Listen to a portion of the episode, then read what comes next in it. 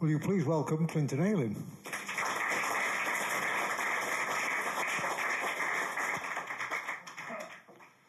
That's when 1977 really started, um, in July 1976. Um, so, uh, for those who don't know, that's, that version of Submission is not the version from Bollocks, which we will hear later. That version is the one that was on the notorious, infamous, and rather wonderful Spunk bootleg that came out the week before Nevermind the Bollocks. So the, the, the story of Nevermind the Bollocks is actually the story of two albums.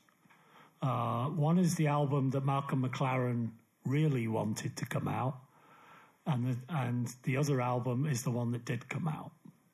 Um, and Malcolm, being the great counterculture hero that he was, what he did to sabotage the release of Nevermind the Bollocks uh, rather skillfully.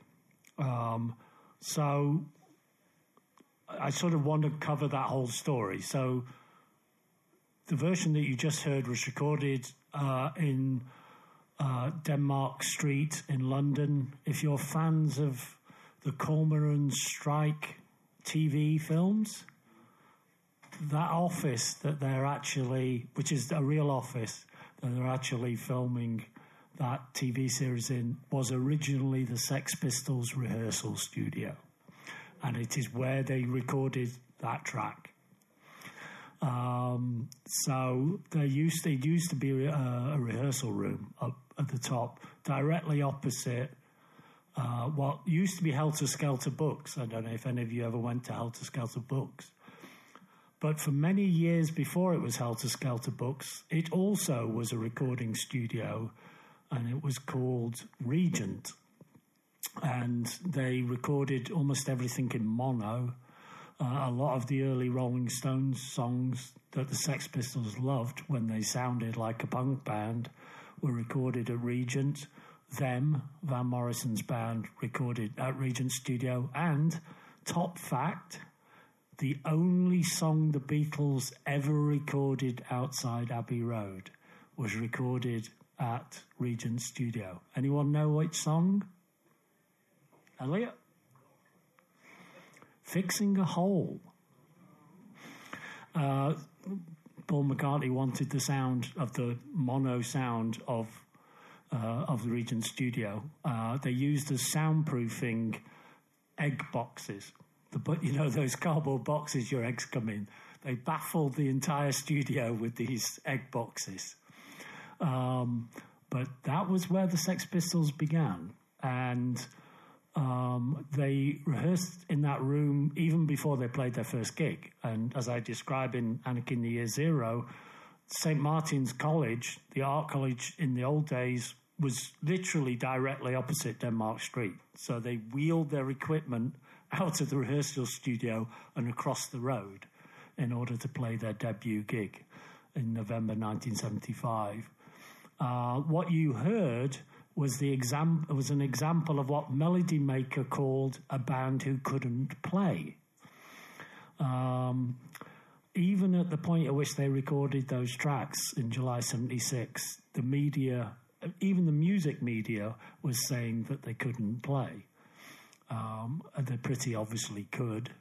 Um, the al- the Nevermind the Bollocks album, one of the great oddities of the album is that four of the most important people, possibly the four most important people behind the making of that album, do not appear on it, or at least barely appear on it.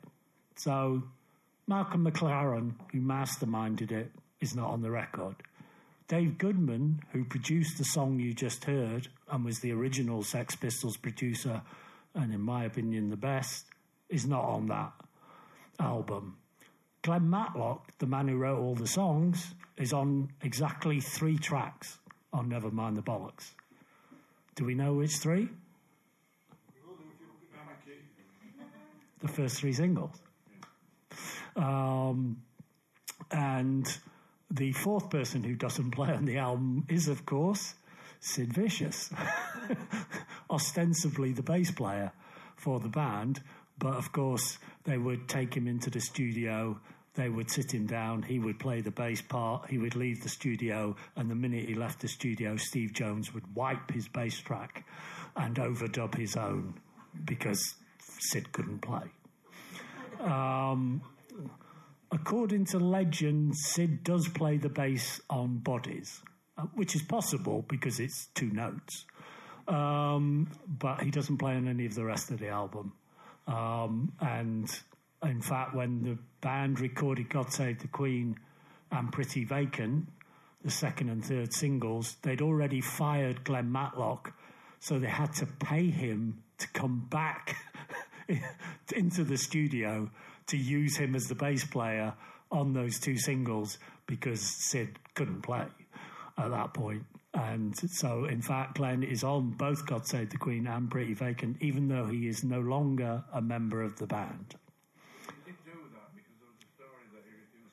Yeah, it's not true. No, no. I mean, I did, obviously I interviewed Glenn at length um, a couple of times, and uh, yeah, no, he's definitely on it. And the diaries, Sophie, Sophie who was the diary at Glitterbest, refers to uh, the hiring of Glenn for that session in in her diary from the time. So, um, but uh, after that, Steve Jones plays bass. So that's kind of the story of the album, if you like. Now, the interesting thing is that the Sex Pistols, although they only existed as a recording band, they only existed between May 1976 and August of 1977. They actually went through four producers. And the weird thing about it is that all geniuses in their own way. So the, the weird thing is their first producer is Chris Spedding, who was, of course, famous for motorbiking and had played on numerous tracks, famous tracks from the 60s and 70s as a guitarist, um, and was dating the future Mrs. Rotten, Nora. Um, and so he actually volunteered to take them in the studio and produce a demo to prove that they could play. That was the idea. It was literally, I'm going to prove that they could play. And that was sabotaged by the media, who insisted that since the guitar parts were so good, it must have been Chris Spedding overdubbing Steve Jones. Not true, complete nonsense. Um, Dave Goodman was the sound man. Dave's no longer with us, lovely guy. And we're going to hear some more of Dave's things as the evening goes on. But the he was the sound man for the Sex Pistols because he was cheap and he came with a PA. Um, but um, by the summer of 1976, uh, Malcolm had realized that he actually had a pair of ears and he was still cheap. So he convinced them, uh, the band, to go into the rehearsal studio. They baffled all the studio up, and Dave produced the first Sex Pistols demos, the seven songs that make up the first side of Spunk. Um, McLaren always loved the Goodman tapes. And when they got a record deal with EMI, the idea was actually he managed to strong arm EMI into using Dave Goodman to produce the first single. And the first single was Anarchy in the UK. Really, really, really sad that that was not released as the first single uh, one of, would have been one of the most apocalyptic records of all time. Uh, the interesting thing is the original plan was to release that as the A side and No Fun, which ended up on the B side Pretty Vacant as the B side. Uh, that would have been quite a statement. Stooges on one side and that on the other. Um, EMI, needless to say, balked at the idea um, and thought it was noisy and uh, wanted the band to go in and re-record the song. Um, Malcolm McLaren, smart dude that he was, suggested using Chris Thomas. Now, Chris Thomas used to work at EMI. Chris Thomas' first job as a recording engineer was for the Beatles on the White Album. had gone on to work at Air Studios with George Martin and produced the early, all the early Roxy Music albums, which are, of course, fabulous. Um, John Cale's Paris 1919, many other great records. Fabulous producer. He was also a personal friend of McLaren's. McLaren used to go in the shop all the time, into the sex shop, and um, and they knew each other through the music scene. Um, so it was a very smart choice on McLaren's part. Chris told me when I interviewed him for my Never Mind the Bollocks book that all he did was copy Dave's notes uh, when he produced the single that did come out. Um, and it's a great single. I don't think it's quite what we just listened to, but it's a great single. Weirdly enough, after that, EMI wanted them to record some more demos of what was going to be the album. Uh, Chris wasn't interested in doing demos, of course, quite reasonably. Um, so they got a young kid who was working as a recording engineer at Abbey Road to uh, produce half a dozen songs of the of the Pistols. One of which was a song called No Future, which of course became God Save the Queen. The producer in question was a guy called Mike Thorne. Mike Thorne go on to produce the fabulous punk band Wire and will produce Pink Flag, their debut album, one of the seminal albums of 1977. Uh, but at the time, he was just an unknown recording engineer at EMI, and those demos were pretty much forgotten. And of course, a week after he recorded those demos, the Sex Pistols were unceremoniously booted off the EMI record label. Um, for all of that Malcolm tried to make light of it, he was, of course, furious that they were kicked off the label. Um, but the band were kicking their heels. And so he said, well, let's go into the studio and cut some more demos with Dave Goodman.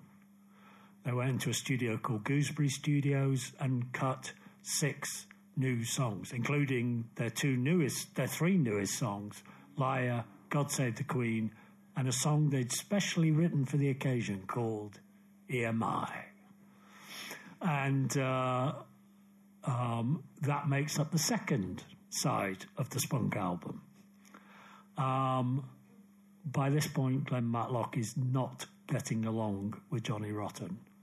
And a week after that, Glenn told him he was had enough, he was leaving the band. Malcolm, being the smart Svengali that he was, immediately phoned, up all the music papers and told them that Glenn had been fired. Which was news to Glenn.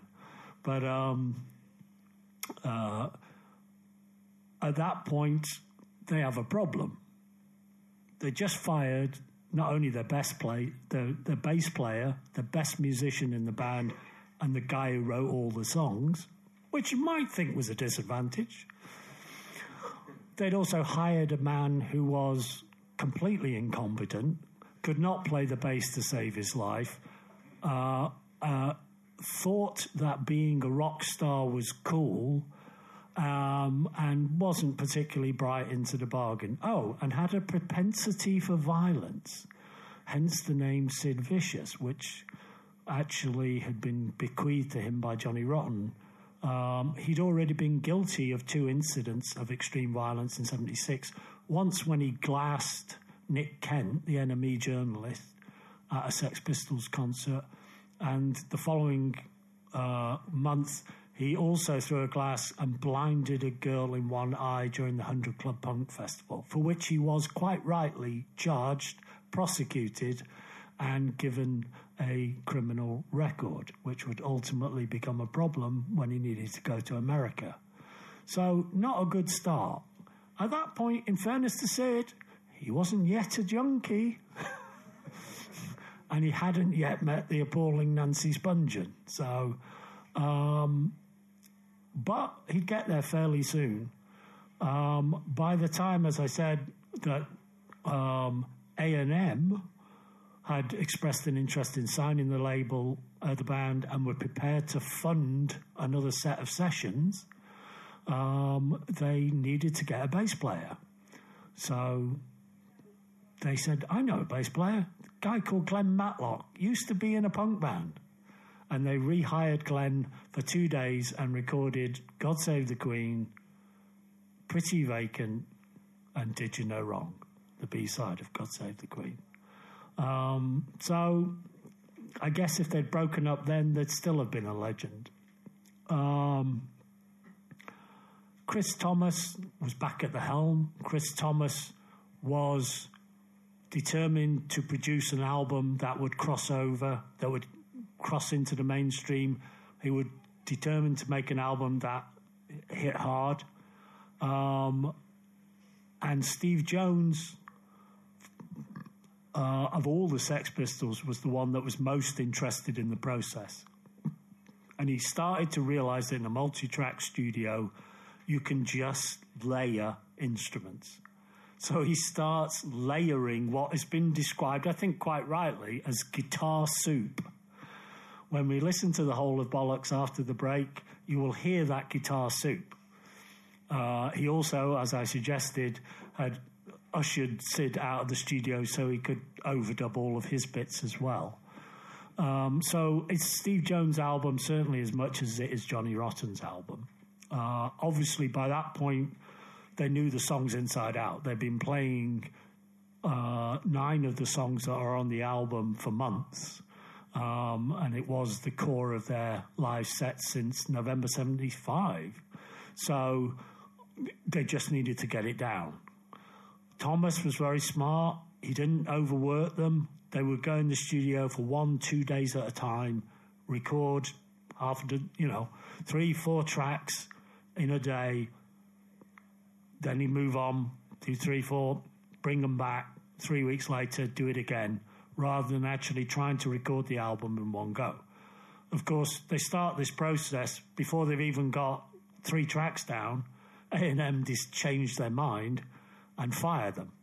If this was real, this is a £10,000 record. It's actually a pirate copy. You'd have to know it was a pirate copy. It's very well done. But of course, the dead giveaway is coloured vinyl. um, but beautifully well done, as I say, a £10,000 record. Um, because when A&M threw them off the label, they destroyed all the copies, or supposedly. And the story is there was one box that survived the cull. Um, but I believe even Glenn Matlock had to pay £500 for his copy. And that's at the time. Um, originally, due to have no feelings on the B side, the Dave Goodman version of No Feelings was going to be the B side again, McLaren always loved the sound that Dave got, and he thought it was more punk. He didn't. He wasn't a fan of the slick pop sound. So McLaren was always pushing for the album to be much more like the demos. At some point, he realizes this isn't going to happen. Chris Thomas is a seriously experienced, knowledgeable producer, knows how to use a multi-track Bill Price, who was the engineer on Nevermind the Bollocks, one of the great rock engineers, but he's going to make a rock album. He doesn't give a shit about safety pins, he doesn't give a shit about Sun headlines. He just wants to make a great rock album. So Malcolm, who'd always had very good contacts in the record business, phones up his friend Marc Zermati in Paris. Now, Marc had a label called Skydog, uh, and they started out by putting out bootlegs, and then they sort of went semi-official, and they released an album called Metallic KO by Iggy and the Stooges. But Marc was always a bit of a wide boy. He's gone now. Lovely guy, Moroccan. Uh, sadly, no longer with us. And they cooked up an idea to release an alternate version of the Sex Pistols album and the album they were going to put out was going to be the Dave Goodman album. And they had various motives behind this decision, but probably paramount was fucking Richard Branson over. because they'd ended up, the Sex Pistols ended up on the label they least wanted to be on. They wanted to be on a big worldwide label, they wanted to make a splash. They, Malcolm very quickly realized the sort of person Branson was. Um, he didn't really want to do business with him. He didn't trust him, quite, quite reasonably. The man had been done for VAT fraud, after all. Um, and, uh, and he knew not to trust him. Malcolm, unlike Bernie Rhodes and The Clash, bothered to read contracts and he also understood how to play people off against each other. So his master scheme, and of course this was all under wraps, this was all undercover, he goes to the biggest independent pressing plant in England, Linotone, and presses up an album by a band called Spunk on Blank Records. Uh, with a list of song titles that make no sense. The one we just listened to, Anarchy, is called Nookie on the album. Uh, the, the copy that we have on the turntable is the copy that I bought in Rough Trade Records the week it came out from the man who would end up running the biggest independent record company in the UK, Geoff Travis. Um, and it still has in the groove the LYN number to prove it was pub- pressed at Linotone. Uh, most copies had that scratched out so that it couldn't be traced, uh, but the early ones didn't. And the sing- the album comes out and Sounds, who were the first music magazine to actually push the Sex Pistols, not NME. uh, were given a world exclusive, a copy of Spunk to review. And they ran a full page story by Chas de Whalley on the Sex Pistols bootleg. The week before Richard Branson thinks I'm going to be rich, when this album comes out, I've got it made. But Malcolm wasn't done. That wasn't the end of it. Not only does he put the bootleg out, he tells Richard that the French album which is only 11 tracks, is going to come out a week early. And the English album is going to be swamped with imports. Branson's beside himself. He's got the 11 track album, he hasn't got the 12 track album. He, in a mad panic, they press up the 11 track album, which is the one we're going to listen to, and a single sided single that is slipped inside the album submission to stop the French imports swamping the UK market. And then they have to go and repress the album as a 12 track album, which they managed very quickly. Um, but Branson is furious. Uh, but Malcolm has, the master of chaos, has had his way. he's got three Sex Pistols albums on the street in the space of 10 days. Um, and nobody knows what they're buying.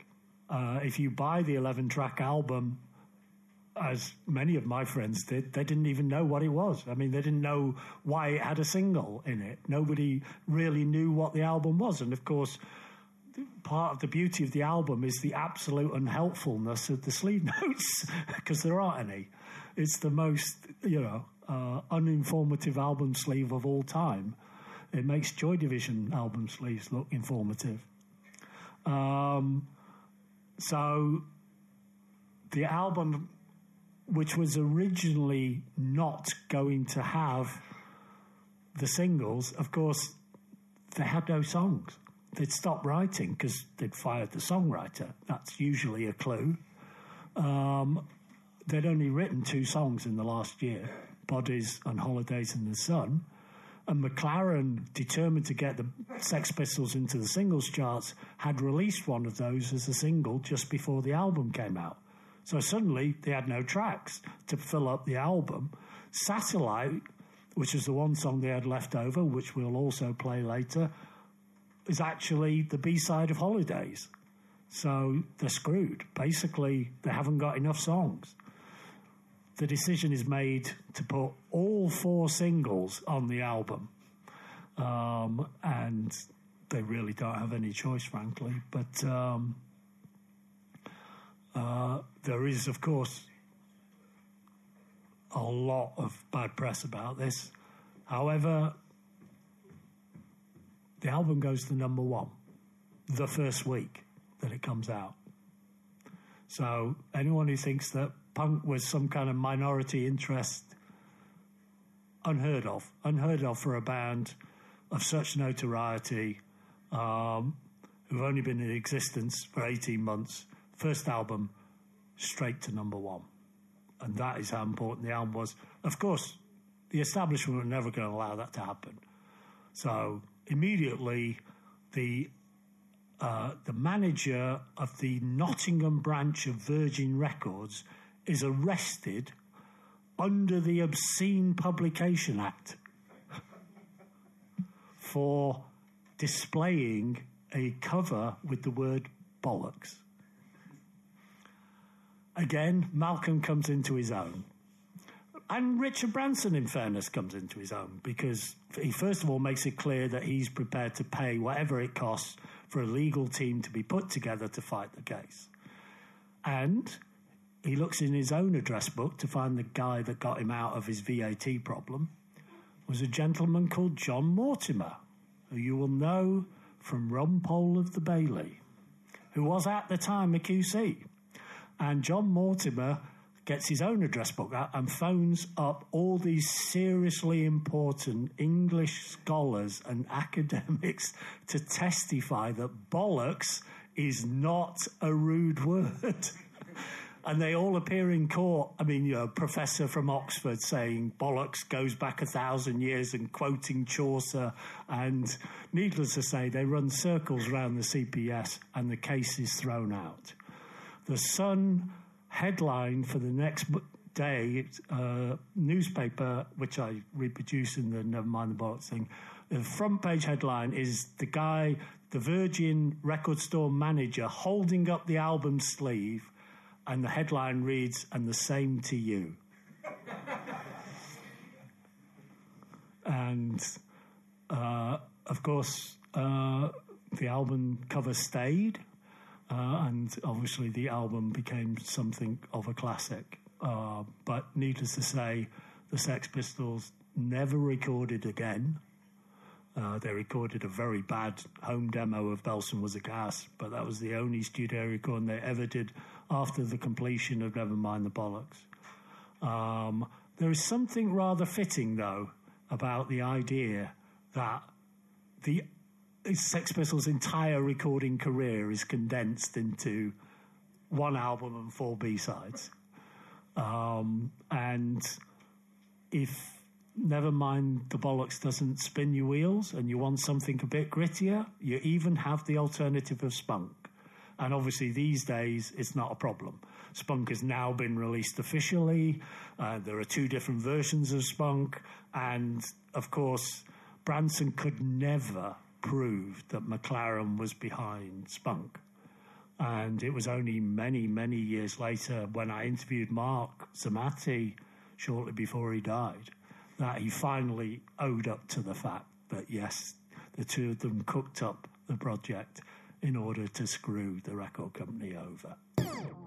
After listening to the record, we had a post-album discussion and a bit of a Q&A.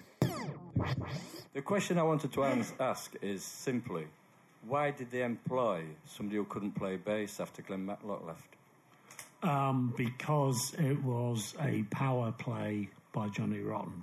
So the, the, problem, the sad part of the story of the Pistols is that you know Rotten was a fun, seriously insecure individual and still is, and the way that he saw it is that he forced Matlock out of the band but of course, Jones and Cook were thick as thieves.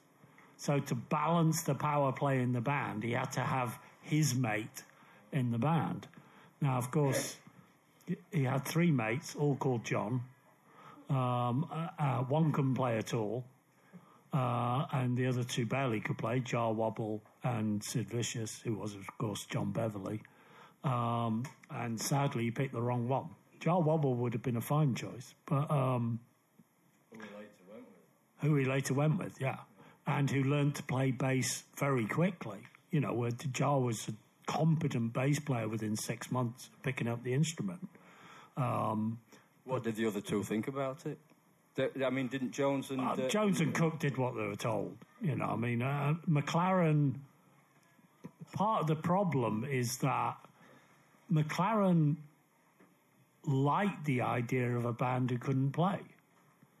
And the problem is they had this idea of creating a band that couldn't play but would become big anyway. And so he put these four guys together who were phenomenal and were some of the best musicians you could have found and had everything that you could possibly want, which is exact opposite of what he set out to do. Um, and that kind of threw him, you know, and he he kind of invented a version of the Sex Pistols history. But the fact of the matter is that for all the credit I give him for everything that he did, he got it completely wrong because the whole idea that anybody can do this was actually completely exploded by the Sex Pistols, who are far too good to actually imbue that aesthetic. And if you look at the bands that they directly inspire, the bands that I cover in Anarchy in Year Zero, they all could play. That's the problem. You know, if you think of a band like Wire or you think of a band like X Ray Specs, Lora Logic was a superb saxophonist. You know, the Wire guys had been in a prog band before they were in a punk band. I mean, Pink Flag, they're faking it. They can play absolutely superbly. They just created this, you know, punk version of what they were. Um, so, you know, uh, Malcolm's dream of creating this great movement where no, everybody could do it actually was a fallacy, and that's part of what happens to punk. That the people who buy into that, who come along later, the Johnny come laters, are the ones that destroy punk because guess what? They really can't play. Okay, and anyone else? Richard, you have a question? It's about Malcolm McLaren in sense that because he couldn't control Sex Pistols, is that true? Like, could he? Why did he stay with as, as the manager? That's the view I that mean, I've got. It's not that he couldn't control Sex Pistols; he couldn't control Johnny Rotten. You know, once uh, once they become famous, you know, and Johnny kind of gets this, starts to realise the power that he has, and that Malcolm is just the manager. You know, uh, then he can't control it. So, you know, the again the thing that I talk about in the book is that you know in 1976 he's feeding off the anger and the negativity of the audiences. And that's why they're incredible because he's got something to react against. He's fighting these people in the audience. Most people, 90% of the audience, hate what they're hearing. And that actually works because he doesn't know how to react to fans who love it. By 1977, it doesn't matter how bad it is. The fans are buying completely into it. So anyone who saw the shows in England in 77 on the Spots tour or the Never Mind the Bans tour saw a band that actually was a pale shadow of what they'd been, but the audience just lapped it up. Um, and um, so uh, Malcolm pulls his last masterstroke, which is to send them to America where they're going to be hated. And then he books them into venues where they're definitely going to be hated in the deep south. I mean, I have my Yeah. Cain's T-shirt on underneath my shirt.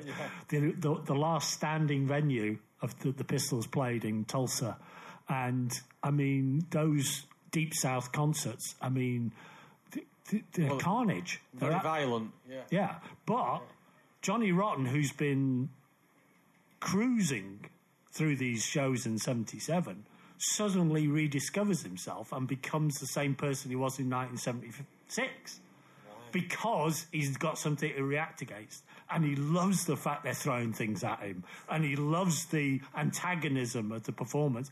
And it is genuine chaos. You know, obviously, Sid's out of it. The bands don't know, they're playing relatively big venues. Some of those venues are a couple of thousand people, which is more than they used, they, you know, they play to. And it's chaos. It's ab- and and he's loving it. Uh, Johnny is loving it, and uh, uh, and obviously that comes across on the final show. Yeah. Yeah. Thank you. Simon Curtis, a man of the people.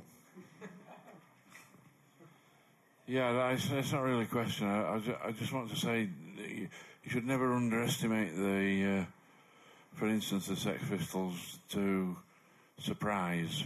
And I'll give you an example. Um, I saw them in 2002 at Crystal Palace at the sports track.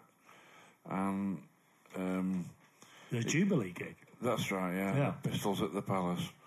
And um, it just totally threw me when they came on stage. And the first song I ever saw the Sex Pistols play, totally out of left field, was Silver Machine. Oh yeah, of course. Yeah, yeah, you're right. Yeah, yeah, t- yeah, that show. Yeah, yeah. Um, but yeah, I mean, I, mean, I remember seeing them at uh, Shepherd's Bush Empire in '96, and um, yeah, I never saw the Vicious era band, so I only had the orig- that image of the band with Matlock. But I remember they came on at Shepherd's Bush, which was obviously homecoming. You know, they were a Shepherd's Bush band. I mean, to play the Shepherd's Bush Empire was a big deal, uh, and only holds fifteen hundred, so relatively intimate. Um, but they came on, and they started. Actually, I think they played something weird like "Did You No Wrong" or something as an opener. But, um, but the instant that you heard them plug in, it was that sound. It was like, that's the sound. That is the sound of that band. There wasn't any sense that they'd lost whatever that chemistry was. You know, they lost it when Sid joined the band. But, but Glenn, you can't you can't discount Glenn's contribution. I mean, you know, I mean, rhythm sections are acts of God. They got nothing to do with ability. You know, you you know, but uh, you know, if if you put Ringo Starr with Paul McCartney, you know, um, it- just works for some reason. I don't. I mean, I personally, I don't think Ringo is the greatest drummer in the world, but um, but he just it sings, you know. And rhythm sections are just it's it's a fluke. It's an absolute fluke when they sink, but when they do, you can't get back there. You can't replace that, you know. Now, um, one person that you've, you've not mentioned tonight is a guy called Wally Nightingale. Yeah. And was he then kicked out of the embryonic Sex Pistols because he could play? Was he was he too good for? Uh, well, he could play. I mean, that is absolutely true. Wally Nightingale was the original uh, founder of the band, really. Uh, the the uh, I remember um, Lee Woods, who wrote Dylan uh, Pistols Day by Day, and I had gone over to Wally's on this is in the eighties, and he swore blind that he had a tape of the Swankers, which was the band that the Sex Pistols were when he was in it. We went over to his place and he pulled this cassette out and it says, it said on the label, Swankers, you know. I'm like, this is, this is going to be unbelievable. This is, you know, the Pistols in 1975 before Johnny joins. And he puts it in and the first note of the first song of the first Pretenders album, he'd recorded over the whole rehearsal. absolutely, uh, absolutely true story. Yeah, yeah, yeah, yeah, and uh, uh, yeah, very. But uh, yeah, yeah, no, Paul Wally. But uh, yeah, I don't think he was destined to be a superstar. I'm afraid. Yeah, but for those who don't remember, there was a very famous NME story that Wally Nightingale was in fact Elvis Costello absolutely serious. In the teaser section, they had a news story claiming that Wally Nightingale was in fact Elvis Costello. I, I'm just wondering how many people in the audience who can remember this all happening, all this kicking off. I know some of you, but I think there's quite a few of us looking at the creases and wrinkles and What are you implying? nothing. but our times, I can, my wife was going to come tonight, but um, she hasn't, which is a shame because she was a glue sniffing punk, and now she's the Right Reverend Kate Reynolds of this parish. So, I went to a funeral of a dear friend of mine who was the girlfriend of the guitarist in the Only Ones. And uh, it's the only time I ever met, uh, this is relatively recently, probably 10 years ago. And, uh, and at the funeral was Sue Catwoman and Jordan from the sex shop. uh, who, of course, I have emblazoned in my mind from pictures on the Great Rock and Roll Swindle Records TV, you know, of, of them as, you know, nubile, young, uh, whatever's. And of course, you know, Jordan was a vet in Brighton, sadly now gone, and Sue Catwoman was a teacher in Bristol, you know. Am I right in thinking that Peter Perrett, the guy who was the singer with the Only Ones, auditioned to be the singer of the Pistols? No, No, no, no, right? no. I mean, he, I mean, Peter. Obviously, I go into it in Anarchy in the Year Zero because you know Peter's an old friend, and it was great to get a first-hand account about the relationship between Peter and and the Sex Pistols. But the interesting thing, the most interesting thing, given that she recently died, and everyone was talking about what an amazing clothes designer she was, is that Vivienne. So Pete's wife, Zena, comes from a large Greek family of um, women who knit and and sew, you know. And uh, Vivienne had set up sex, and the thing that nobody talks about is all of the clothes fell apart, and they were very, very expensive because Viv was a lousy. I mean, her ideas were great, but you know, and so when she met Xena, it, it was the answer to all her prayers. So the beauty of this is they're doing all this fetish wear, and there are these middle-aged Greek women, all in Forest Hills in London, all stitching all the stuff together. They don't know what they are. They don't know why there's so much rubber. They don't understand. I mean, but they're they're doing this fantastic job. And so, in fact, ironically, the Perretts actually saved Vivienne's career uh, because the stuff she was making prior to her involvement with the Perretts, uh, nobody would have bought because it wouldn't have lasted. So, uh, but Perrett and McLaren were very close, and but Peter was far far too good to join the Sex Pistols at that point, and already the only ones are already in au- au- auditioning. How, how many people can remember Pontefract's premier, well, Pontefract's only punk band, Thrust, who, who named themselves after the local petrol station? And your point is, It's, just wonderful. That was, that was Pontefract's major contribution to the yeah, and and thrust. Fucking, fucking keep, keep up, Simon. Jesus Christ. Thrust. as a member of Sales only punk band, I can assure you it was yeah. They were springing up all over. Yeah, I yeah. remember coming back from, from New York in 1976, and when the guy I went with was the only person I knew in Pontefract that had been to America, and we were the only white people that we saw that wore, had flare, flared jeans on, and we thought everybody's gone back to wearing normal parallel Levi's. Yeah, yeah. So soon we got back to Pontefract, I went to the famous army stores and I bought a traditional pair of Levi 501s. And I walked in Blackie, Blackie Mall Saturday afternoon. We always used to meet there. And everybody started laughing at me. everybody were laughing. that by now, yeah. I mean, yeah. You can you can go through that window, you know. and then within two months, flares had just gone. It, it's Yeah, well, of course, uh, Gang of Four, who were at Leeds University, um, uh, and uh, at that point were studying art and design.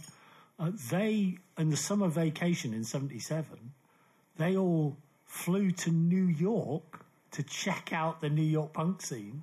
Stayed with Mary Harron, who ended, who was one of the figures that set up Punk magazine in New York and she ends up coming back with the Gang of Four to England to be introduced to the Sex Pistols. Um, so there was some awareness of, you, you know, the interaction between the two places. I mean, obviously, Gang of Four, again, uh, were having to pick up their instruments and learn to play them, but um, a, a wonderful band in the end. Um, and uh, yeah, the Leeds punk scene. Yeah. It's very much like the skiffle thing, though, isn't it? You punk and skiffle, and everybody could three chords and they were away, weren't they? Um, have you got anything to finish off? A nice little story to finish off this evening. No pressure. Yeah, thanks. yeah. I'm glad you prompted me. Well, you haven't stopped talking all night, so I thought you'd be able to get one in. Go on. You mentioned um, a few minutes ago about Johnny Rotten wanting to sort of control freakery kind of thing of, of the band. Did that inform his decision to take Steve Jones to court about this film or program that Steve Jones was making, where he was using Sex Pistols songs? Well, no. I mean, the oh. thing is that the so the original agreement that the band always had was that it was a majority decision hmm. about anything to do with the publishing, mm-hmm. um, and they all agreed to it. Hmm. The truth of the matter is, when they were offered the the series, which I haven't seen, but the hmm. series that the Pistols series, which is obviously based on Steve Jones' book, but is about the Sex Pistols. Um, the truth of the matter is, it went to a majority decision. Now, obviously, Matlock, Cook, and Jones, all of whom could do with the money, all went yes. Steve Jones, yeah. Well, Rotten is outvoted then.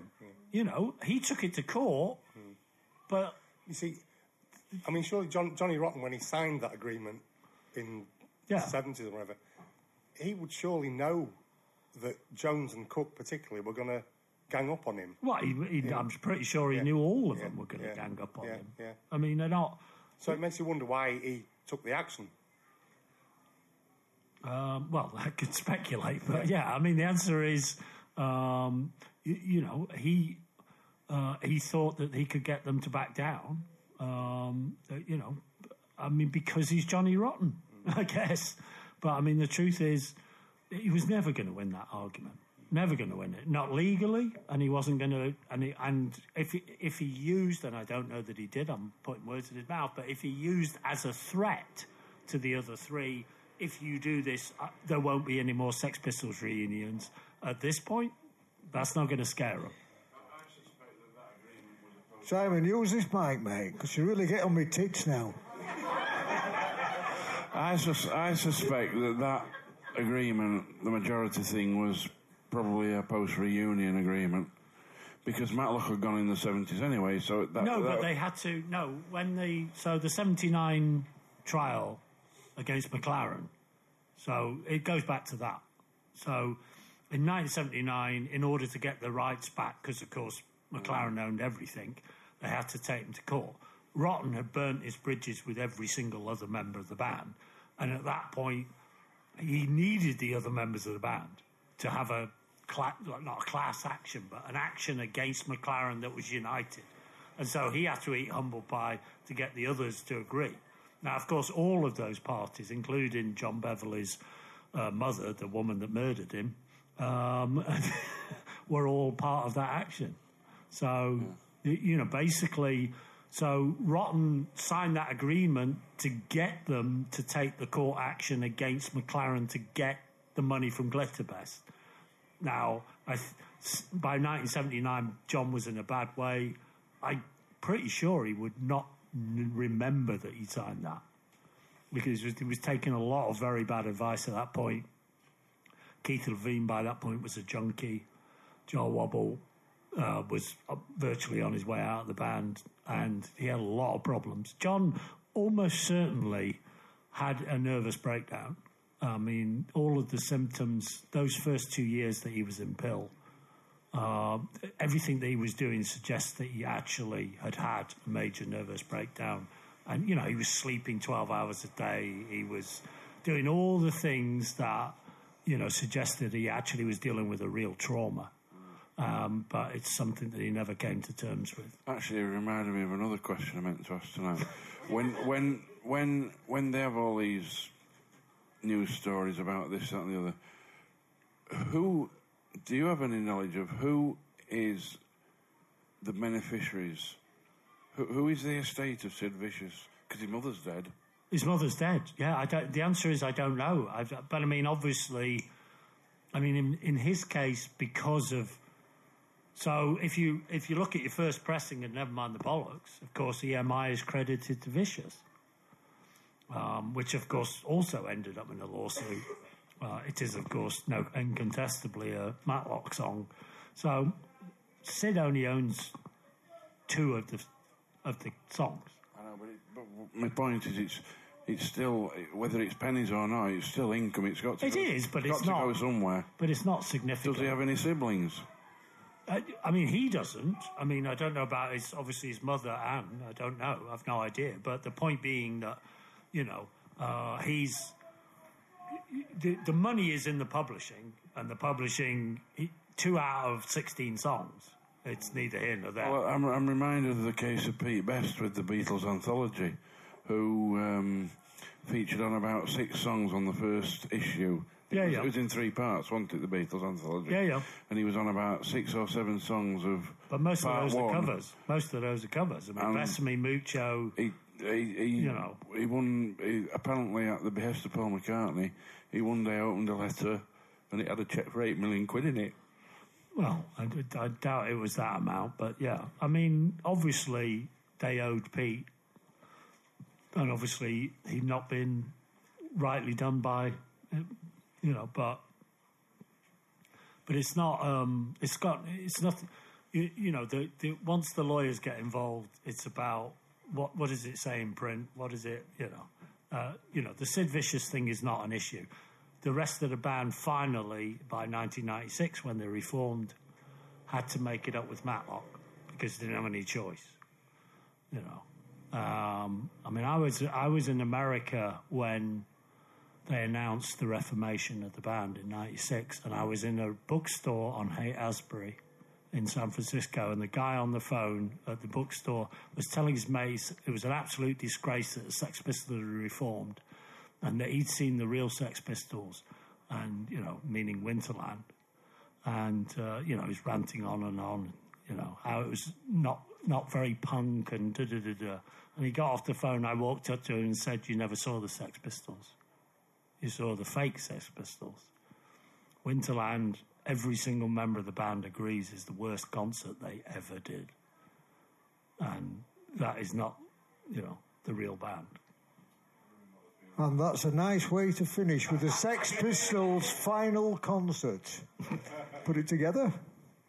One of the Cat Club classic presenters and guests, Clinton Heylin. Good night, God bless you, and happy trails.